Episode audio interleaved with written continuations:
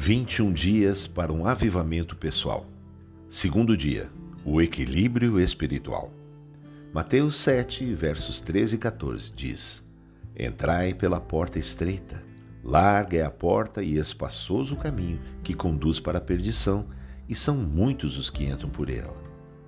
Porque estreita é a porta e apertado o caminho que conduz para a vida, e são poucos os que se acertam com ela. 1 Samuel 10,6 o Espírito do Senhor se apossará de ti e profetizarás com eles, e tu serás mudado em outro homem. Deus pode mudar uma vida num instante, mas muitos ainda não perceberam o poder de uma experiência com o Senhor. Um único encontro com Deus tem o poder de mudar a sua história e o seu destino eterno. A trajetória da vida cristã envolve dois grandes princípios: entrar por uma porta e percorrer um caminho.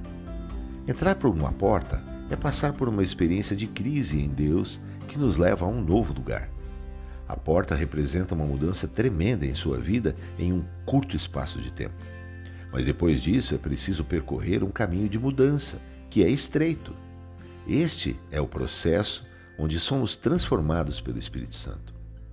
Por causa da palavra de Deus que você recebe, da convivência com os irmãos, da disciplina do Espírito Santo e do tratamento de Deus em suas circunstâncias, você recebe o poder de mudar e ser transformado gradualmente.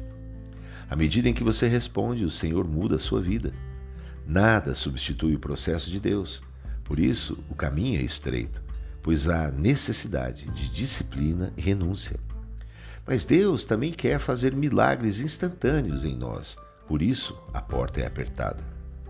Jacó teve um longo caminho de transformação, mas quando teve um encontro com Deus, na luta com o anjo, foi mudado num instante e transformou-se em Israel, príncipe de Deus. Nós precisamos da porta e do caminho. As duas coisas são necessárias. Em algumas áreas somos transformados gradualmente, mas em outras somos transformados instantaneamente. A água e o fogo também são dois princípios de Deus para o nosso crescimento.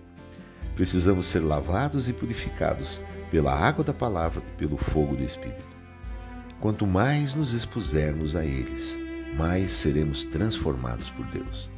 Porta e caminho, água e fogo formam o nosso equilíbrio espiritual em Cristo Jesus.